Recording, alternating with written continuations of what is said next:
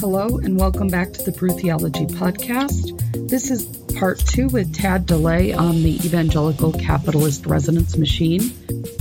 In this episode, we're going to talk a lot more about climate, and in that discussion, I talk about the fires in Australia.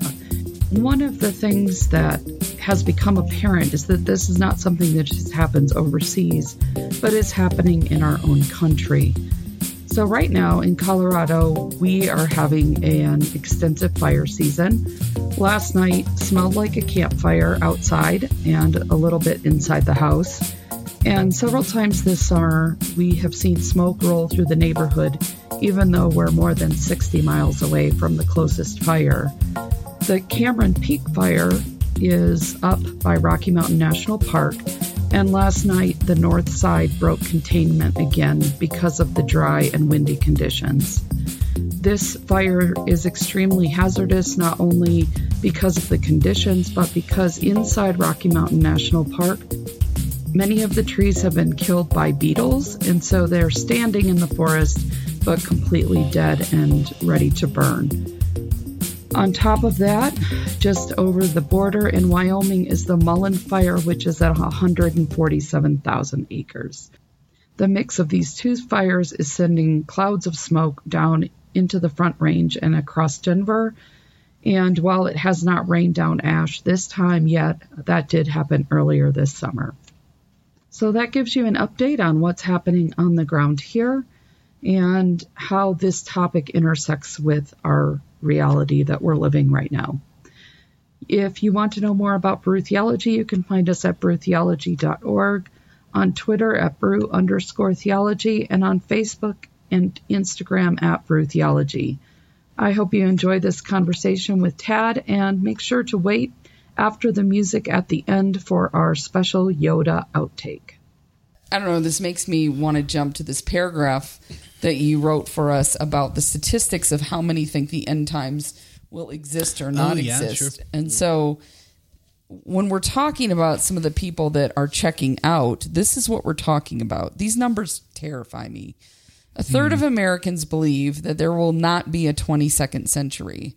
About two thirds of evangelicals believe Christ will return this century. About eight tenths see violence in the Middle East as signs of the end times.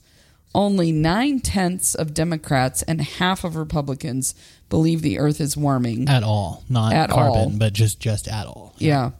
Nearly eight tenths of Democrats believe warming is anthropogenic, while a quarter of Republicans agree, meaning that we are causing it, right? Mm-hmm. That's not a bad stat for Republicans, let's be honest. And even among millennial and Zoomer Republicans, it's only about one in three believe that we have anything to do with it. And so that yeah. gives me a little hope, though. One in three. I'm just saying, it could be it could be zero.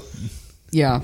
It, it could, but what I'm saying is like when you take the whole Republican Party, everyone from like whatever uh, 18 to like 100, um, the difference is bet- uh, a quarter to a third, right? I mean, that's a very we're talking about seven points, eight points here. Yeah. Um, so it's it's a little bit of difference, but it but it's not it's not very much, and it's not clear that it will matter in the long term. So yeah. Um, so these numbers are just.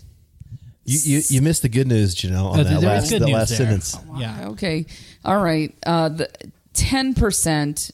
Um, there's been a ten percent change in people overall that believe in climate change. Yeah, something like in the last 10, few years. Yeah, just in I think just like since like March 2018 to 2019. Yeah. So that's good. Um, yeah, yeah. So there, there's a there's a change. There's a there's a discussion happening about this, um, and I think that the so that's that's like on the face of it, that's very good news. Um, it could become bad news. So I think we need to tend to that idea. I think we yeah. need to keep having those conversations. But I also I mentioned the other night that it stands perfectly reasonable to me that that um, that denialism could convert into like, well, Saudi Arabia is like causing all these problems. We better invade them and make them a vassal state. Like mm-hmm. that switch could happen just overnight. I think so. It's it's important to kind of keep like the idea that like it's not just that people are converting, but like how they are converting, what kind of conversations yeah. we are having. Um, well, so, what yeah. does something like Madrid do to this, or don't we know yet? Where we just had this big meeting and it didn't go well. Mm. And now I mean, everything I've read is that people are coming out of that feeling very lukewarm, and that's not good mm-hmm. because the science is not lukewarm; it's hot. Mm-hmm. And so, how will that? How could that impact like public conversation and awareness? Any ideas? Um. Hmm. Yeah. Well, uh, I think part of the problem is that we. Part of the problem is just like the the lack of democracy, uh, and like the the the the the instrument of plutocracy is is just making things vastly yep. impossible to deal with, right? Yep. Like if the if America, for example, was a, a, a, democracy, we would be in a vastly different position in order to like to kind of generate some uh, some movement on this issue, right? But because America is not a democracy, like we're we're kind of moving in the opposite direction of where we need to go. Um, one of the if we can kind of like deal with how can we change something because I don't think that you and I have anything to say about any of this, right? Right. Um, yeah, I mean, and this is like literally one of those spaces where like when it comes to climate change, I do think the best thing the average person can do, like far more important than like recycling or um, even even activism, is literally just having conversations with people. Yeah. Um, I, I, think that actually is the most that most of us can do. Um, and uh, but I think that probably one of the things that we're going to have to deal with is that. Uh, that change, the great changes are going to happen, and when they do, they're going to feel very, very much like new normals. So, um, you know, again, my author that I keep referring to, Kim yeah. Stanley Robinson, when he when he describes New York in 100 years, 120 years as uh, as not being abandoned so much as it's like overrun with water and the seawalls collapse, you know, a few different times, and then people just give up and start floating around the city on gondola taxis. Yep. That that actually seems like really intuitive Possible. to me. Um, you know, when we uh, when uh, Michigan is the last place with a beach, like it seems intuitive to me that that will just feel normal. It'll feel normal that the government has eminent domained it. The rich have bought up their plots. and they're going to destroy the Great Sand Dunes, the Great, yeah, yeah, Great sure. Bear Dunes. Um, awesome. So, like all of that seems like very kind of intuitive to me. Um, when we have uh, there's evidence that suggests that fires, wildfires, could be as much as 60 times worse at four degrees. Mm-hmm. So when that happens, um, it seems perfectly reasonable points where we're kind of like, uh, it's fire season, like the high fire danger this week. We're just not going to r- drive down mm-hmm. I 70 because, like, it's too risky. It, the fires are 60 times worse than they were like uh, 40 years ago. And, uh, you know, and, and also everyone needs to stock up, like, uh, with a shelter of food in the same way that, like, in the South where I grew up, people had uh, tornado shelters and you had food down there average food has enough food uh, average sorry average city has enough food for three days. Um, so people are just going to start like a new normal is going to be like we have like enough food to last like a, a week for sure like non-perishables. Wow. and people are going to start like a, adjusting to that and that's just going to be like the way that we do things. Um, and we're going to do that because at COP 25 we can't come to any sort of discussion on how to make any of these changes right? Yeah. So that that's my thoughts, right? Yeah. The, the COP thing is uh, the the most infuriating thing. If people haven't been tracking with that, is that even though the U.S. pulled out of the the Paris Accord and will officially exit it next year, um, and you know, and even if a hopefully it will not matter because hopefully somebody else will become president yes. and, and basically the world will understand okay you're out of it for like a month but then you'll be back in it um, but uh, but officially we're scheduled to um, withdraw on the day after the election next year and we were still had a presence at this COP25 UN conference last week, and UN uh, the UN said that U.S. negotiators were working behind the scenes to weaken all of the commitments that yep. big countries had already made. Even though we're not in this agreement anymore, we still had a present there, like trying to weaken the commitments that other nations had, and and that's just that's just nuts, right? Like that's again that's that black pill, nothing mm-hmm. matters, whatever, just, yeah. just kill everything. It's all hilarious, nothing matters. It's all funny. And and that's not good. Yeah, yeah. Speaking of your fires, again, this will come out after it's over, but go back on Google and look at Australia right now. Um, I just saw pictures two days ago of Sydney, mm-hmm. and mm-hmm. it is catastrophic. Like, I think in some we're being protected from a lot of this because of our news media mm-hmm. and the total blur of our apprentice in chief is keeping us from seeing what's going on around the rest of the world but australia is burning I mean, yeah. and it's it's so bad in Sydney that you can't see anything. Yeah, but I, but I think that like the state of panic will also be a new normal too, right? Because Yeah. if you remember, like two months ago, what was the version of that? Was the Amazon is burning? Yep. and and that actually is far more terrifying. And it may, I Um, don't know if it's still burning. Yeah, but like you know, these things taper off, and and I think that there's going to be kind of like a, and these are all bad things, right? I'm not saying that you're trying to like Yeah. mitigate them, um, but like the fact is, is that no single one of them is actually going to kill us off. So it's just going to kind of feel like a slow rolling, like more and more horrifying things, and Yep. people are going to start to tune out, right? Like it's it's not that the Amazon is burning; it's like uh, yeah, the fire season in the Amazon's kicking up again. Like that's going to be that's going to be what it is, right? Yeah. Um, you know, like hurricane season, right? That we have right now. Well, like once the the new hurricane level start, I don't know how high hurricanes go, so four or five, Five, now. yeah. So like once the once the sixes begin, um, we're just gonna have like a you know uh, another hurricane six coming through this season. You know, it- it's just gonna we're gonna Yeah. have more and more of these new normals that people just kind of acclimate to, and I think that that's kind of a fascinating way to think about the future is that like the world doesn't end. The f- world feels like really boringly normal. The way it feels very boringly normal now. Um, like several generations on, it just wouldn't look anything like what we feel different. like. Right? Yeah. Um, Yeah, so and, the- and it's not just the natural disasters. Like our whole economic system is going to have to adjust. Right? Like Right. we won't have capitalism in the same way. No. So, yeah, that, that's that'd be a good segue then. So what what do you think is the solution if uh, if we don't have capitalism the way that it looks like today? Let's say fifty years from now in the U.S. Yeah. What, what do you? I know you- you're not a futurist, Yeah, no, I'm not. A, yeah, Uh, but you've done enough historical research I have. where we're yeah. headed. Um, so when we talk about capitalism, it's important to to state that we're not talking about like buying and selling or entrepreneurship or negotiating wages or starting a business or anything like that, right? Capitalism is a specific mode of production that is one tenth of one percent of our species history or less, right? We have had Wow. trading and buying and selling before capitalism. We will have it after capitalism. Capitalism is specifically a mode of production in which the people doing the work don't get paid for all of their work, right? Part of the, what they, the value they contribute goes to an owner, right?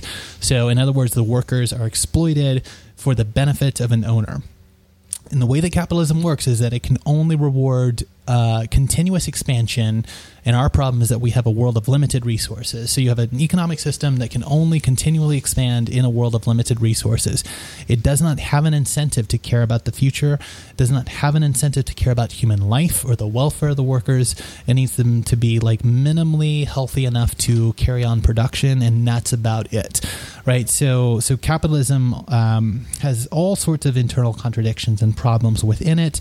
Um, and we can maybe even think of it as kind of going through a few different phases. One of, of exploration one of industrialization one of financialization. But we're kind of we're bumping up on the limits right now because capitalism is purely financial right? Um, the people who make the most money in the world do nothing right? The the richest people in the world uh, trade pieces of paper or like digital versions of pieces of paper and call them stocks or bonds or derivatives or swaps or whatever else or puts um, they are literally contributing nothing whatsoever and they are burning down the world right? So so capitalism is also the most violent mode of production that we have ever created as well.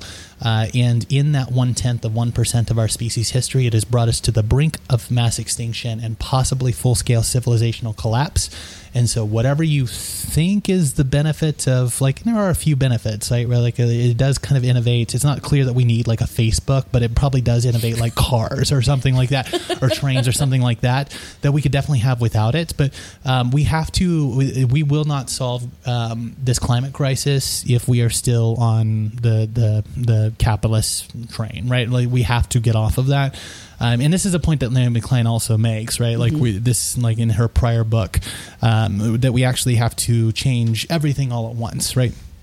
This is also the impetus behind like a Green New Deal, right? Um, trying to package a Green New Deal with not just having more people working in the solar industry instead of the coal industry, also having like healthcare for everybody. Um, that's part of like the whole solution, right? Right. Like everything has to change because when a hurricane comes through Puerto Rico and it's partly fueled by climate change, because there's no more natural disasters, right? Like it's important to say every nat- every quote unquote natural disaster is made worse by human activity, with the possible exception of, of earthquakes, which sometimes are also called by fra- caused by fracking. Yeah. But like all, all Cheers, the natural Oklahoma. all of the natural disasters like in the air are now made worse by humans, right? Like so that yeah. natural like uh, the classic problem of evil, like you yeah. know, there's a difference between man's evil and natural evil or whatever. Like no, they're all the same now. Um, so like God's never off the hook anymore when when uh, you know hurricane comes through and, and wipes out uh, Puerto Rico and kills three thousand people, it's primarily because they didn't have access to power and healthcare, right? Right. So like that that's one way to kind of think about like it. So it's capitalism killing them, and it's the hurricane, and it's the coal industry and the, the oil industry. Like all of these mm-hmm. things are killing. So um, so we talk about like we need to move away from coal and move, do more solar, but we also need to do things like healthcare and education because when natural disasters strike, that's actually where most of the killing is going to happen, as in the healthcare industry. So so like that we need to think about like big big systems and make really really big asks because the people who don't want to give us what we're demanding uh, really are fine, fine with like 3,000 people dying, right? Like 9 11 for some reason was a big deal when the exact same number of people of American citizens die in Hurricane Maria. Nobody cares, right? So, like, th- I mean, that that's the world that we're facing is, is we need to think, um, you know, what can we do? Again, we can't do much. We can have conversations, but we can definitely make really, really big demands and make the biggest possible demands and support the people who are uh, trying to take leadership roles who are making really, really massive demands and, and yeah. not ever give your time of day to somebody who says, well, that's just not practical, right? right, right. because just like it is it. really expensive to try to save human civilization. In the moment that somebody like somebody tells you that it's not practical or it's too expensive to save human civilization, just write that person off. They have nothing to contribute. Right? Yeah, it, she's really clear in Naomi Klein's book on fire about that we did this once. We did this in the New Deal. Mm-hmm. We reformed our culture and our capitalism and we made we made huge changes that made a big difference. Mm-hmm. And that that's that's what we have to do. We have to be all in. Mm-hmm. It's all or nothing. These incremental things are not going to do it on their own. We've got to do the whole package. Um, part of the way that they lay she lays this out in the epilogue of her book um, and i can just i'll just give you the little um, bullet points here um, one it'll be a massive job cre- creator and she gives the data behind moving from coal to renewable resource jobs paying for it will create a fairer economy so that helps take those systemic discrimination and and flatten that out and make it equal or more equal for all yeah um, three it taps into the power of emergency so instead of going from emergency to emergency, we can kind of bypass some of that. It's procrastination proof. If we do it all at once, it's done. It's recession proof because the amount of jobs that it will create and the the way that it will alter the system will help us keep moving forward. It's a backlash buster um, because it will work. It will keep people from stepping away from it and saying it doesn't work. It can raise an army of supporters it will build new alliances and undercut the right. And we were born to do this, is their last point. Yeah. Um, that this is what we need to do if we want to live, if we want to save the planet and change the world, then we have to do it now. Mm-hmm. And it's radical. Like, the, I don't think she would argue that it's not radical, but it's also like it's necessary. That's the seriousness of what we're facing. Mm-hmm. I knew a lot of this, but when you read this book, and are confronted with it and confronted with what all is happening, it is going to take radical change if we're going to stop this. If yeah, we can stop yeah, it. Yeah. Yeah, we need to dismantle a lot of resonance machines right now. Yeah. Right. And in my my area of, of, expertise is white evangelicalism and its relationship with capitalism. But there's there's other resonance machines as well, right? Um, there are other countries in the world that are dragging their feet that don't yep. have denialist parties or white evangelicalism, right? Um, so, so it's it's not so like the the Republican Party might play an outsized role of danger in the world, um, probably unparalleled. In in my I don't know if you can bleep this out if uh, this is not okay for your audience, but I, I would take it as clear, like just clearly true that the Republican Party is the most dangerous dangerous organization in the world right now. Um, I but also again every country that uh, every major developed country in the world has this problem even mm-hmm. without mm-hmm. a denialist party And I think it's it's important to kind of say we can talk about danger without making it all about this one thing and just like voting them out of office as if that's going to solve things, right? Because then you will have like a, another party that kind of drags its feet on right. things, right? Like that's not the solution. Um, but uh, that, I mean that that's the that's the problem that we face, and it's and it's connected. You know, she she uh, brilliantly I think opens her book uh, by talking about something that I wish he spent a lot more time on, which is like this new like um, reactionary fascism that we're seeing spring up all over the world. Yep. And it is not a coincidence that we are seeing the resurgence of new types of fascism at the precise moment that we're seeing climate change fueled migration across the world. Yeah. Right? Yeah. So so like like we are not going to vote out the stupid like anytime soon, right? That fascism is, is baked into the system in a feedback loop now, um, and and it's going to resurge even more so. And, we need to bravely call that out when we see it, because like whatever is is reactionary now against the migrant today. Uh, justifying the establishment of concentration camps for kids that are kidnapped according to a kidnapping policy. That's going to get worse, especially as, as every border in the world becomes concentration camp ridden, right? Like concentration camps have like a, a fairly. Um, Andrea Pitzer has written a, a, great book called I think One Long Night that kind of traces the global history of concentration camps, and, and it's important to kind of think through like the way that we're going to see those, the way that borders and migrants are going to be um, intersecting with new fascist movements, and all of this is all of this is about climate and economy and class and um, all of these intersecting problems, and and I think it's it's important for us to kind of I, I, do like that she ends like Naomi Klein ends her book on such a positive note, right? Because like the truth is is that we think our battle is a battle of information, but it's a battle of desire. There yep. is no common good, and we are running out of time, and we need to be serious about the types of resonance machines that we are confronting, and be honest that there is some hope. I, I genuinely think that there is some hope um, but we are running out of time and we don't have time to like play games with like you know new spins on old things that need to die. Yeah. We have to confront this head on. I thought it was, i think it's really interesting how you comment on the concentration camps.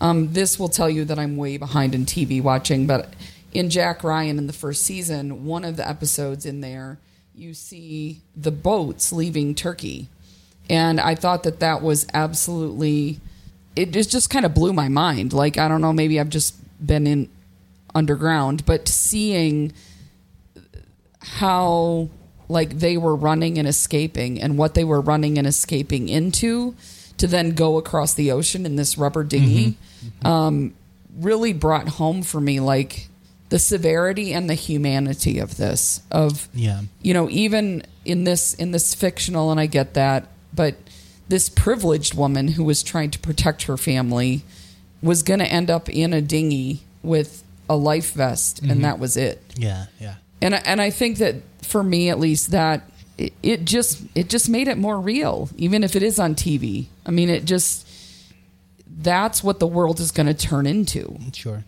I mean, how many millions of people have already done that and will be doing that?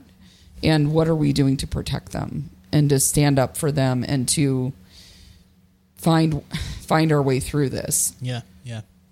Got the answer is almost nothing. So, yeah, yeah. again, there's no definition for a climate refugee in, in international treaty. So, uh, so do we that, that would that? kind of that would be an important first start. And there are there are groups that were uh, lobbying for that at, at COP uh, 25 uh, just this past few weeks. Yeah. Um, and there's groups that are kind of continually recognizing. I think we'll get a we'll get a category of that uh, pretty soon. But I think what we'll also get is within our lifetime, we'll start seeing.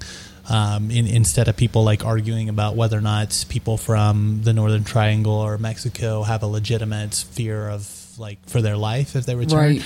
Uh, you'll start to see like, well, are you really a climate refugee, or are you just like wanting more money? Because like those those will be the same thing, right? Yeah. Like wanting a decent job and like fleeing climate ravaged like nations. Yeah. Those that will be the exact same thing. So you'll start getting, you know, new types of technicalities where people will say, um, literally, this is coming like just in the next like whenever they institute like climate refugee status, like right. it'll start being like the new talking point will be. Um, these people are taking advantage of yep. our of our yep. lax immigration system that allows for actual climate refugees, and we're totally fine with real climate refugees.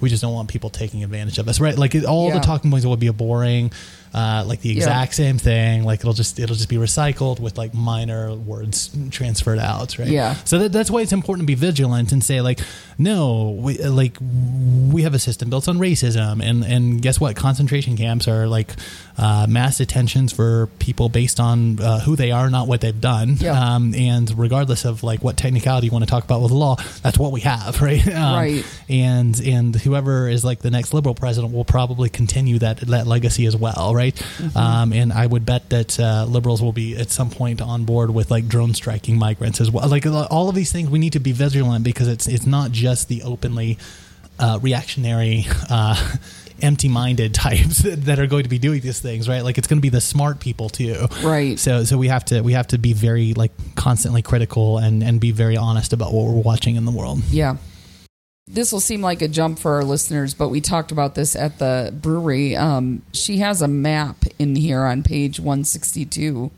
And what it outlines is um, where there is starting to be water insecurity and where we are sending drones in to attack people. Mm. Can you talk a little bit about how that image struck you when you came upon it and how that factors into yeah, this. so if you if you were tracing the aridity line, which is kind of like the minimal area where there's enough rainfall to grow crops, if you were tracing that around like northern Africa and the Middle East, it would kind of go around like let's say like around about the latitude of Syria, around the northern coast of Africa, and then around like if you were kind of looping it back around, it would be the bottom of the Sahara. If, if you were to trace where major drone strike operations are happening, they will happen in major met- metropolitan areas that are right along that aridity line. So that means that we are now drone striking where cities lie along this water stress line. So um, where there's just enough water to that like I mean because like outside of that aridity line there aren't big cities because like they don't have enough water to have crops and a sustainable like whatever uh, infrastructure. So um, right now most of the places we're drone striking with very few exceptions and there are exceptions but most of them are right on this aridity line which is water stressed metropolitan areas urban centers. So another way of saying this is if you projected out, if you gave me enough data to project where the aridity line will be 100 years from now, I could probably tell you where we'll be drone striking. And let's say if I had like, or you had a relative, uh, you know, a descendant who was working in the military, they would be fighting in the water wars, right? Which will, which will, uh, uh, everybody's always said that the water wars will kick up around like 2030, 2040, uh, but apparently they're already in gear, right? We're already like the early water wars have already begun. Um, but we don't call them water wars because what it actually looks like, we call it like, tr- we use the traditional monikers of like wars against like terrorism and Muslim extremism because what a water war looks like is it looks like aridity, um, which produces water stress, which produces crop crop failure, which produces famine, which produces political unrest, which produces large amounts of unemployed 20 something men in the streets who are often armed, which produce bombing of embassies, which produce a news report on CNN over here in America about a terrorist attack. Yep. Right? So so we go in and bomb something and Naomi Klein kind of I think rightly says in the same way that our fighter jets traced oil, our drones are going to trace aridity lines, right? And so so uh, if you have kids that fight uh, in the military, they will, they will fight in the early water wars and they will be killing people over lack of water. Um, but they will think that they were fighting for the same reason that people thought they were invading Iraq or whatever else, right? Uh, yeah. they, they will be told it's because of religious extremism, and it's not. Like uh, that's that's not the way that people make decisions. Uh, people do not make decisions based on uh, like they don't they don't just like decide to ideologically commit violence, right? The the economic circumstances they're in are primary, and then the uh, ideological justifications for that come secondary, including the religious justifications. Um, if somebody is doing something and basing it on religion, uh, like extremism, blowing some embassy up or something like that, I can tell you for sure they are they have all kinds of economic and social stressors in the background of that. Um, and so yeah, so that, that's that's kind of one of the things that we're looking at is the, yeah the the aridity line is going to um, tell us a lot about like where the early water wars are going to take place. Um, and that's why you have like uh, I don't know whatever American Africa Command or whatever the stupid term the military uses for that. That's why they're yeah. looking at global warming as a national security threat, is because they understand that they're going to need to begin killing lots and lots of people in Africa in order to keep up the justification for the machine. Because like that's that they, they literally have been predicting this for like ten years now. Yeah. Uh, that uh, that the next place that they're going to start killing people is going to be in places that don't necessarily have oil at all, um, but it's they're going to be water stressed. So we're going to see like uh, react the you know religious reactions against that. So yeah. So, Anyways, not my area of expertise, but um, but like. I, I, you don't have to believe me. You can like literally read like the the stupidest like DoD budget request on like how to deploy troops in Africa, and and you'll see that they they genuinely believe that they're going to be killing people based on like where water stress is, right? So, yeah. so like you don't have to believe me on any of that. So. But it's there. It's yeah, right yeah. there. So much good news. Yeah, yeah, yeah. yeah, well, it's been a lot. Yeah. If anything, I mean, if people who are still hanging in there who claim the Christian label, I mean, think about Jesus talks about being the living water. I mean, come on. If this isn't going to get your, your ass in gear with some convictions. But they won't interpret those, it that way. Put those two together. I don't know. I think some people will. I, I have more hope on, with people than you do, but that's also our personalities. uh, all right. Um, where do we end tonight? Final final thoughts, last words. Well, you you say, say you have hope. Where do you find hope in the midst of this? Um, I, so one thing I do always, cause I know that I have like a, a, a, you know a stereotype of being like very gloomy about all this, but I, I do want people to understand that I do the work that I do because I think this is this is a battle worth fighting. Um, if there has ever been a spiritual battle in all of history worth fighting, this is it, right? Um, so and in we live in dire times and dangerous, dangerous times. Uh, we live in the most massive migration in Earth's history. We live in the rise of, of new fascisms mm-hmm. that we're not just talking about one or two countries anymore. No. We are talking about a global coalition of autocracy and in fascism and xenophobia and violence like we will never see. Um, we live in deeply, deeply dangerous times. And if I thought that there was no hope, I would just go do some like completely useless job, like be a hedge fund manager and make a lot of money and enjoy the time while it lasted. right? Like, sorry, sorry, hope no hedge fund managers are listening. Uh, if Kim you, Stanley Robinson predicts it. Okay, so. well, yeah, just, um, but, um, but you know, it, I, I would I would not be a teacher. I would not waste my one and only life doing research and writing this up in books. I would not be sitting here having this conversation if I thought that none of this could be solved and it was all for naught and and all of that. So like I regardless of whether it's naive or not, I feel like this is a spiritual battle worth happening having, and, and I feel like it is the only spiritual battle that that has ever really been there. Right? I mean, yeah. it is the spiritual battle for our times. I mean, if if you want to find meaning in the world today, find some way to implicate yourself in what is coming. If you are a bureaucrat, find a way to think about how you can help people. If you work on a power grid, think about like the way that power is going to be distributed 20 years out from now. If you work in the healthcare industry, think about like the ways that we're going to have to change things in order to deal with the massive influx. Um, they're, they're like every single little thing that people do yeah. If it's a job that actually needs to be done in the future, there are ways to begin thinking about adjustments and to throw yourself into this thing um, and to learn about it. Like learn about it. Uh, it's a lot of scary stuff. There's a big range. There's everybody from like this can be fixed with market solutions. Those people are lying. Don't believe them.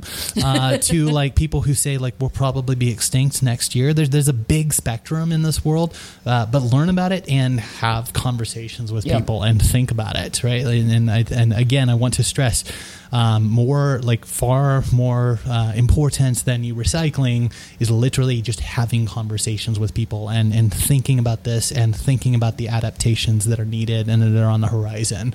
So um, yeah, throw yourself into things. Um, and it might be naive, and we might go extinct, but like whatever else, like what what, what, what, can you do?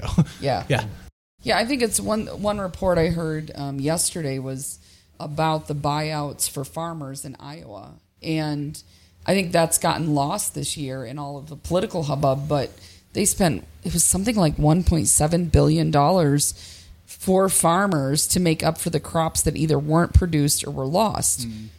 because of climate change. And I think that making helping people make that link is really important and that's done one on one in those conversations because they're not going to accept that from the news or they're not going to accept that from Naomi Klein. But if if you can walk with someone through that conversation, it may make a difference in how they start to see the problem and open doors that there's something bigger going on here than just one bad year.